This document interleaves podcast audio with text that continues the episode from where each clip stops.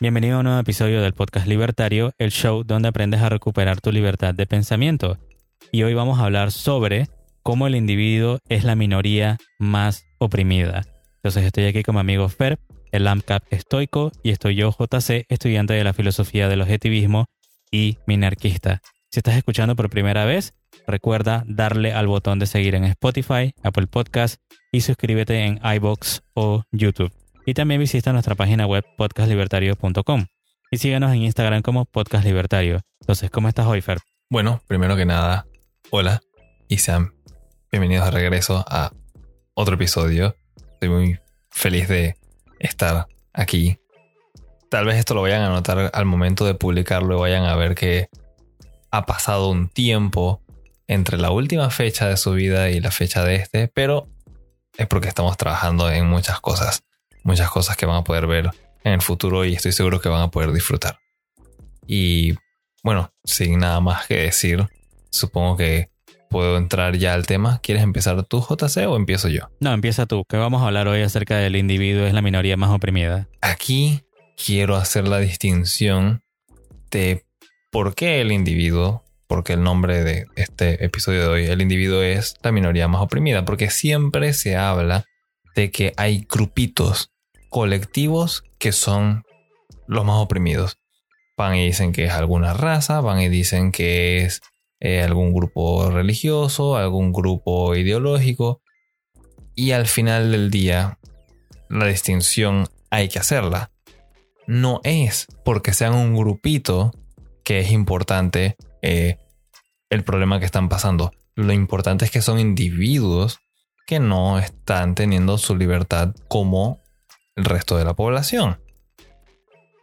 Aquí es donde es lo importante, individuo versus colectivo. Y por qué no es compatible tratar de sacrificar el individuo para favorecer el colectivo.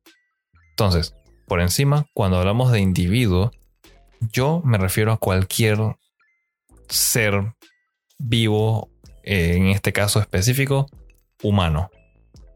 Totalmente indistinto de que género, raza, ideología, credo, lo que tú quieras sea. Es un humano, humano es, y ese es el individuo. No importa si no cree en lo que nosotros creemos acá como libertarios, sigue siendo un individuo. ¿Qué es el colectivo? Un grupo de individuos.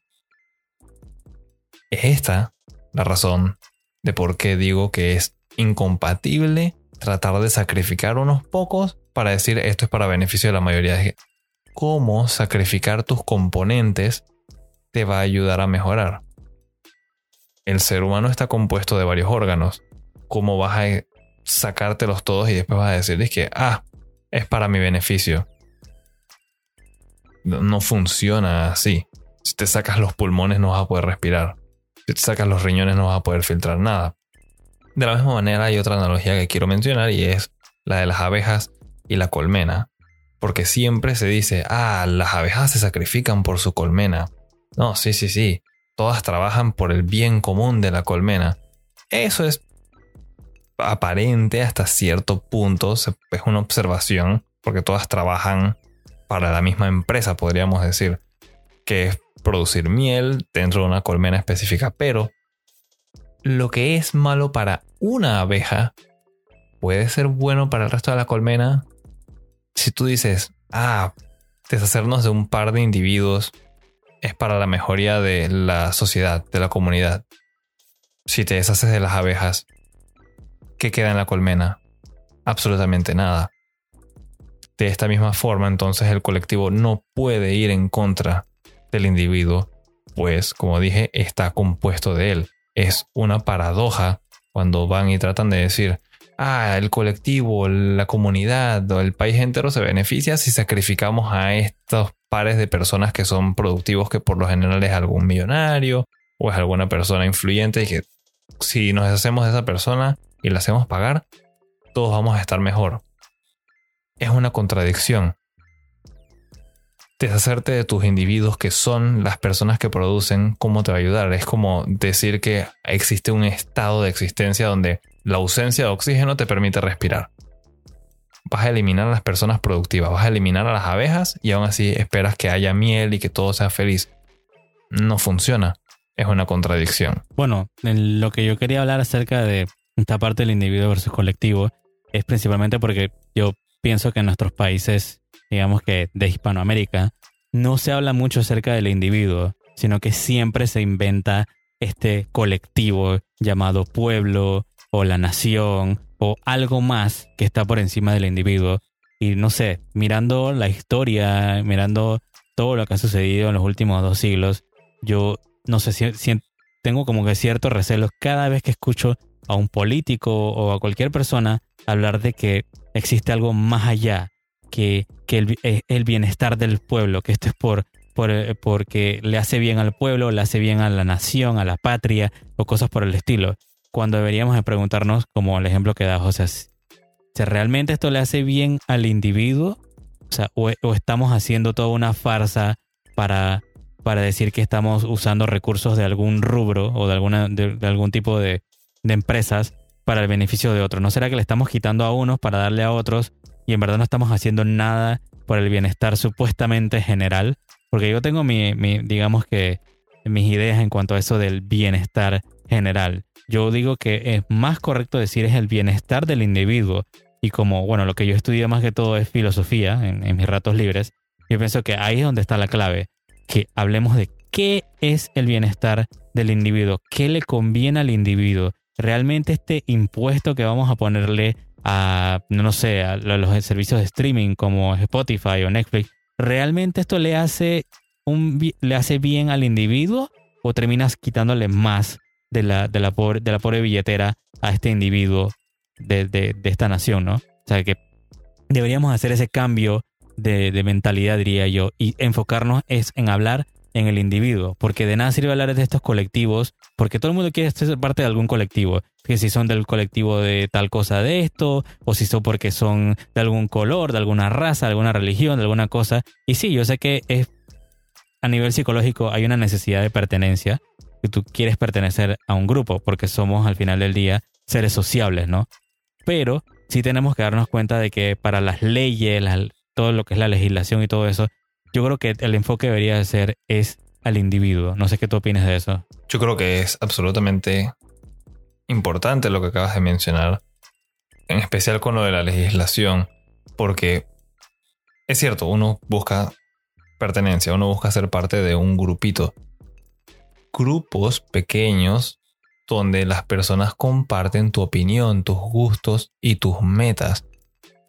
Por aquí es la base, o por ahí se encuentra pues la base de cómo se forman las empresas. Varias personas que quieren hacer lo mismo y quieren producir. No puedes legislar entonces a un país como si todos fueran idénticos. Porque no lo son. No todo el mundo le gusta lo mismo. No todo el mundo quiere hacer lo mismo. Hay personas que ni siquiera quieren hacer algo pero tú vas a pasar una ley que los va a tratar a todos como si fueran clones, como si no fueran diferentes, no vas a lograr nada. Tal vez favorezcas a un par de grupitos o a uno solo y qué pasó con el resto. Y en los tiempos en los que nos encontramos, en el que no somos simplemente eh, los cazadores recolectores y que, ah, bueno, son dos grupitos. No, la división del trabajo y la especialización está tan avanzada y sigue avanzando tanto que los grupos que vas a afectar serían miles a costa de tratar de favorecer a uno solo, a un par de personas. Eh, no, simplemente no es correcto. Y yo para extender eso, entonces, para mencionar por qué yo creo que el bienestar del individuo es importante, siguiendo con este ejemplo de la abejita, voy con preguntas. ¿Cómo planearía eh, los estatistas, por ejemplo, o los keynesianos tener una sociedad próspera llena de personas productivas y se imaginan todo este sistema utópico en el que todo el mundo es perfecto porque ellos lo tienen ya envisionado, lo escribieron en un librito, lo dibujaron en un canvas y ellos dicen, así es como va a ser mi país perfecto que yo mismo he diseñado porque yo me creo que soy lo mejor que hay en todo el mundo. ¿Cómo esperas que eso suceda cuando el individuo está siendo sometido a diestra y siniestra por parte del Estado. Tú dices que lo quieres ver feliz, pero lo condenas a que sea miserable. Ejemplo, yo, capitalista, me encanta la libertad, me encanta el capitalismo, me gustan las pequeñas empresas. Eso es como un nicho, hay personas que les gustan más las corporaciones y todo. Perfecto, me gusta a mí la microeconomía. ¿Cómo espera uno ver un país lleno de emprendedores, digamos, para eh, camiones de comida, agricultores de comida orgánica, gente que hace artesanías, cosas pequeñas, no tienen mucho capital, no apenas están empezando. ¿Cómo van esas personas a surgir, esos individuos, cuando tú estás legislando en contra de ellos? Les haces difícil emprender, les haces difícil ahorrar, les haces difícil vivir. ¿Cómo puedes tener una sociedad de personas felices cuando todos, son forzados a ser miserables? Yo diría que aquellos que claman preocuparse por el colectivo y el bienestar común tienen que empezar a preocuparse por quienes conforman ese colectivo y es el individuo. ¿Quieren ver a todos esos empresarios surgir y que les vaya bien? No puedes pasar leyes contra el lucro de que vamos a cobrarles impuestos a todos porque el empresario es un multimillonario y hay que redistribuir la riqueza. La verdad no es así. En otros episodios más adelante vamos a hablar más puntual de, economía, pero para que tengan una idea, la gran mayoría del mundo está compuesto de pequeñas y medianas empresas. No toda empresa que existe es una Coca-Cola o alguna otra multinacional eh, casi monopólica de lo grande que es. La mayoría son pequeñas tiendas, pequeños restaurantes, pequeños negocios que venden sus productos o servicios en un área pequeña. No los puedes matar. Eh, eh, son muy delicados, no les puedes poner muchas regulaciones porque los vas a matar. Entonces, les quieren cobrar impuestos, quieres ponerle estándares imposibles de cumplir. Les dicen, por ejemplo, con los restaurantes. De nuevo, todo por beneficio del colectivo, ¿no? Ah, tienes que tener una puerta especial que se abra hacia adentro. No, no, la puerta se tiene que abrir hacia afuera. Esto es un caso real, por cierto, eh, de Estados Unidos, en algunos estados. No, que si la cocina, la puerta tiene que abrir hacia afuera o hacia adentro. Y había como una doble legislación, entonces el dueño de un restaurante tenía dos puertas y las tenía que cambiar cuando venían a auditarlo para evitar problemas, porque si no le cerraban el restaurante. Así de absurdo era. O tiene que estar ubicado en un lugar específico, una zona que algún estatista eh, o algún keynesiano especialista, ¿no? Claro. Ahí dice, esta es la zona comercial. Entonces una persona que de a milagros está tratando de pagar su casa o de tener una casa, tiene además que ver cómo saca recursos para tener un local aparte, lejos, en un área específica es muy difícil. Y de nuevo, los terminan matando y por eso no hay muchos pequeños emprendedores y en Latinoamérica no hay avance. Entonces, ¿cómo pueden esas pequeñas abejitas producir miel tranquilamente y ser felices cuando les tiran tanto humo? Hay, una, un falso sentimiento de libertad ahí en el que dicen, ah, pero ellos, ellos legalmente ellos pueden hacer una pequeña empresa, legalmente ellos pueden intentar, eh, pueden intentarlo, pero los vas a matar apenas están establecidos porque les vas a tratar de cobrar impuestos y un montón de regulaciones, no los vas a permitir seguir eh, existiendo. Digo, por eso al final del día vemos que los países entre menos regulaciones tienen y menos trabas y menos burocracia, donde el individuo es libre, tiene libre paso para que sea fácil crear empresas, resulta que son los países que son más prósperos. entre más libres son y más reglas, más reglas sencillas y claras, más bien menos regulaciones tienen, el individuo es libre, asimismo el emprendimiento se da, las empresas se pueden crear y el país prospera, ¿no? Entonces hay el siguiente punto que, es, que queríamos tocar, que es el bienestar del individuo, que es lo que estaba diciendo hace un rato, de que el bienestar del individuo es lo más importante, que ese es el enfoque que deberíamos de tener. Y yo quería traer hoy una pequeña parte que quería citar de un libro de Rand que se llama Capitalismo, el ideal desconocido, sobre el bienestar del individuo y cómo esto espero que les dé un poquito más de claridad eh, así como me ha servido a mí, ¿no? Entonces voy a leerle un, un pequeño párrafo de este libro donde dice sobre la teoría objetivista del bienestar. Esta teoría dice, sostiene que el bienestar no es ni un atributo de las cosas en sí mismas, ni de los estados emocionales del hombre, sino una evaluación de los hechos de la realidad por la conciencia del hombre de acuerdo con un estándar racional de valor. Racional en este contexto significa derivado de los hechos de la realidad y validado por un proceso de raciocinio. Además, la teoría objetiva asevera que el bienestar es un aspecto de la realidad en su relación con el hombre y que debe ser descubierto, no inventado, por el hombre. Lo fundamental para una teoría objetivista de los valores es la pregunta, ¿de valor para quién y para qué? Una teoría objetiva no permite alejarse del contexto, no permite separar el valor del propósito, el bienestar de los beneficiarios y las acciones de la razón del hombre. Y por último dice, de todos los sistemas sociales en la historia de la humanidad, el capitalismo es el único sistema basado en una teoría objetiva de los valores. Y bueno, ¿qué quiero traer eso? Y quiero dejarle esas preguntas que dicen ahí. ¿De valor para quién y para qué? Cada vez que ustedes escuchen a un político, a, un socialista, a alguien en la televisión, un medio de comunicación, a quien sea, un intelectual, que esté diciendo de que sí, yo considero que es que debería de quitársele más a tal persona o debería de ponerle aranceles a algo o impuestos a algo o, tal cosa porque esto va a ser de valor para el pueblo o le va a servir al pueblo y esto es el bienestar del pueblo, el bienestar de la nación, de la patria o algo por el estilo, se pregunten en sí, ¿esto que está proponiendo esta persona es de valor para quién y para qué?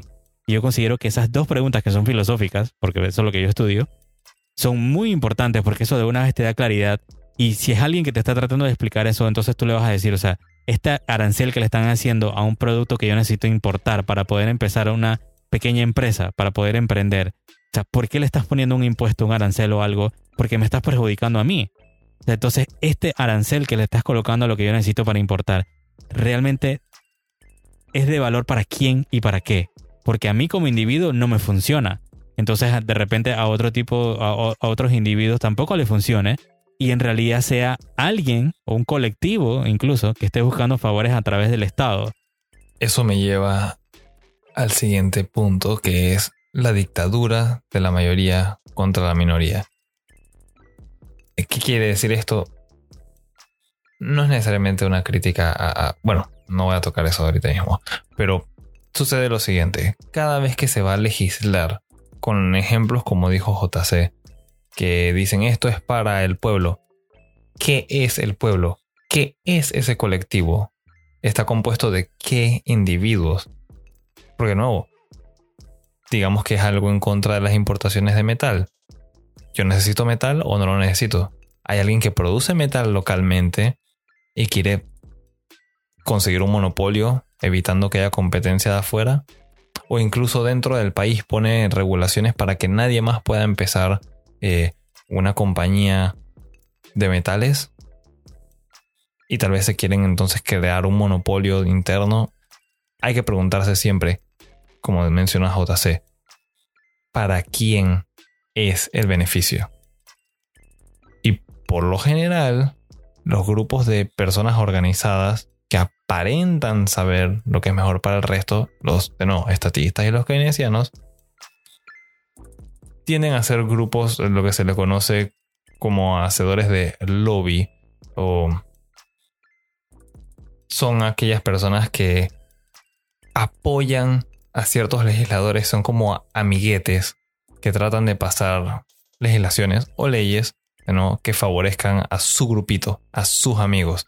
Y no es en realidad para el pueblo entero, para el país entero. Un ejemplo de esto, bueno, y también cabe destacar, siempre van a tratar de hacerlo justificándolo diciendo que su moral es superior o algún otro reclamo absurdo de esos niveles no, la arrogancia siempre por delante, ¿no? Un ejemplo de esto. Hay un grupo de personas, digamos, que no les gusta comer un tipo de carne. No toda, digamos un tipo de carne. Tal vez no le gusta la carne de res, no le gustan los cerdos, tal vez no le gustan las aves. Por X esta razón. Puede ser por alguna ideología, lo que sea en lugar de tratar de convencer a los demás de que su opinión o de lo que ellos claman decir es lo correcto, van y tratan entonces de utilizar la fuerza del Estado legislando y entonces ahora van a ir y forzar al resto de la población que no comparten esa opinión a ser sometidos a su voluntad y ahora nadie va a consumir ese alimento.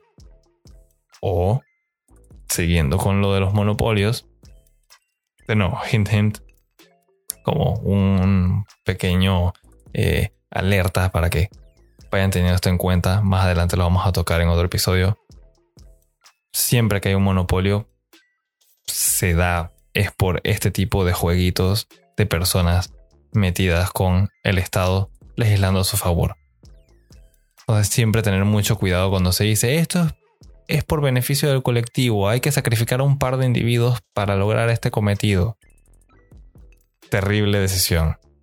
Es una mayoría contra una minoría y terminan entonces oprimiéndolas. Así no se puede proceder cada vez que alguien diga mi grupito está siendo oprimido. No, no puedes tratar de hacerlo una guerra, no va a llegar a ningún lado. Al final siempre recuerdo las palabras de Rothbard cuando él menciona que cada vez que uno se pregunta, pero entonces, ¿qué puede hacer el Estado para ayudar? Si hablamos del bienestar del individuo, solamente puede hacer una cosa, como menciona Rothbard, también es lo que proponemos los libertarios. Lo que puede hacer el Estado es apartarse, dar un espacio. ¿Quiere dedicarse a otras cosas? Perfecto, después se puede hablar de eso, pero en la economía todos estamos de acuerdo, no se debería meter. Sí, definitivamente. Bueno, lo que yo quería hablar en ese punto de por qué la dictadura de la mayoría contra la minoría es por la importancia que debemos darle al individuo. Porque lo que yo considero que vivimos hoy en día es que básicamente un grupo de gente mayoritario usa la fuerza, el monopolio de la fuerza del Estado, es decir, que usa la pistola que tiene el Estado para supuestamente buscar el beneficio de la patria, del pueblo, de la nación o de alguien más. Pero para mí yo lo considero algo inmoral, porque tú no deberías de usar la fuerza el monopolio de la fuerza del Estado para decirme a mí cómo yo tengo que vivir, cómo tengo que pensar, cómo me tengo que educar, o qué es lo que tengo que hacer, o cómo trabajar, o cómo gastar mi dinero incluso. O sea, yo considero que es totalmente inmoral por eso. No debería de, existir este, este poder de darle a la mayoría que pueda mandar sobre las decisiones que yo debería tomar en mi vida. Digo, yo claro, como un individuo libre y responsable, no voy a, ir a tropezarme o a, digamos que, hacerle daño a alguien más o meterme ni con la vida de alguien ni con la propiedad privada de alguien más, porque para eso tenemos leyes que deberían de ser leyes objetivas, ¿no? Que deben ser claras que todo el mundo la debe entender. Pero cuando abrimos este espacio o le damos este, este poder a que la mayoría simplemente te pueda decir a ti como individuo lo que puedes hacer y no puedes hacer con tu vida, si tienen que ponerte impuestos, aranceles, si no puedes iniciar una empresa porque tienes que tener un papeleo o tiene que haber un estándar en las escuelas privadas, o, sea, tantas cosas que se van imponiendo. O sea, nos damos cuenta de que con cada impuesto, con cada ley torcida que vamos metiendo, en verdad lo que está sucediendo es que el individuo es menos libre en vez de nosotros lo que estamos buscando, que es abogar por la libertad completa del individuo y que con el individuo, o sea, si es bueno para el individuo, debería ser bueno para todos el resto de los individuos que estamos en un territorio. Pero si le damos este poder a, este, a, esta mayoría de personas, entonces al final del día lo que estamos oprimiendo es a ese individuo. Por eso nosotros consideramos que eh, hoy en día el individuo es la minoría más oprimida y pareciera que nadie está hablando de esto. Y creo que si eres libertario deberías de hablar de esto. Si eres liberal clásico, anarcocapitalista o lo que sea, o, eres una persona que no está metida en nada de estas ideologías, igual. Entre más te des cuenta de que lo que deberíamos hacer es que el individuo sea libre, porque así es como tenemos que juzgar ese estándar, más libertad.